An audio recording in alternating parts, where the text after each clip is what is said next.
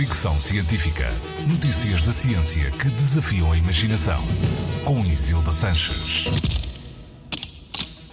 Quem sente compaixão dorme melhor. A conclusão é de um estudo finlandês publicado no Brain and Behavior. Os autores queriam perceber a relação entre compaixão e vários indicadores de qualidade do sono. Pretendiam saber não só se as pessoas que sentem compaixão dormem melhor ou pior, mas também se a compaixão pode ajudar a prever problemas de sono ao longo de um período de 11 anos.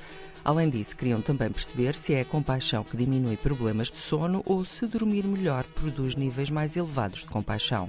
Para isso, usaram dados sobre a população finlandesa recolhidos ao longo de 37 anos, que incluiu informação obtida através de questionários sobre a compaixão e os padrões de sono.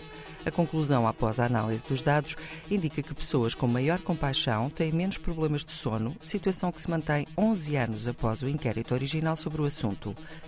No entanto, o estudo também concluiu que a relação entre compaixão e qualidade do sono desaparece quando há depressão. Os investigadores também perceberam que é a compaixão que melhora a qualidade do sono e não o contrário.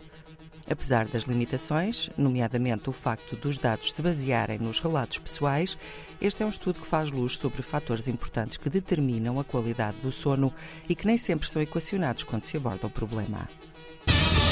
Fricção Científica.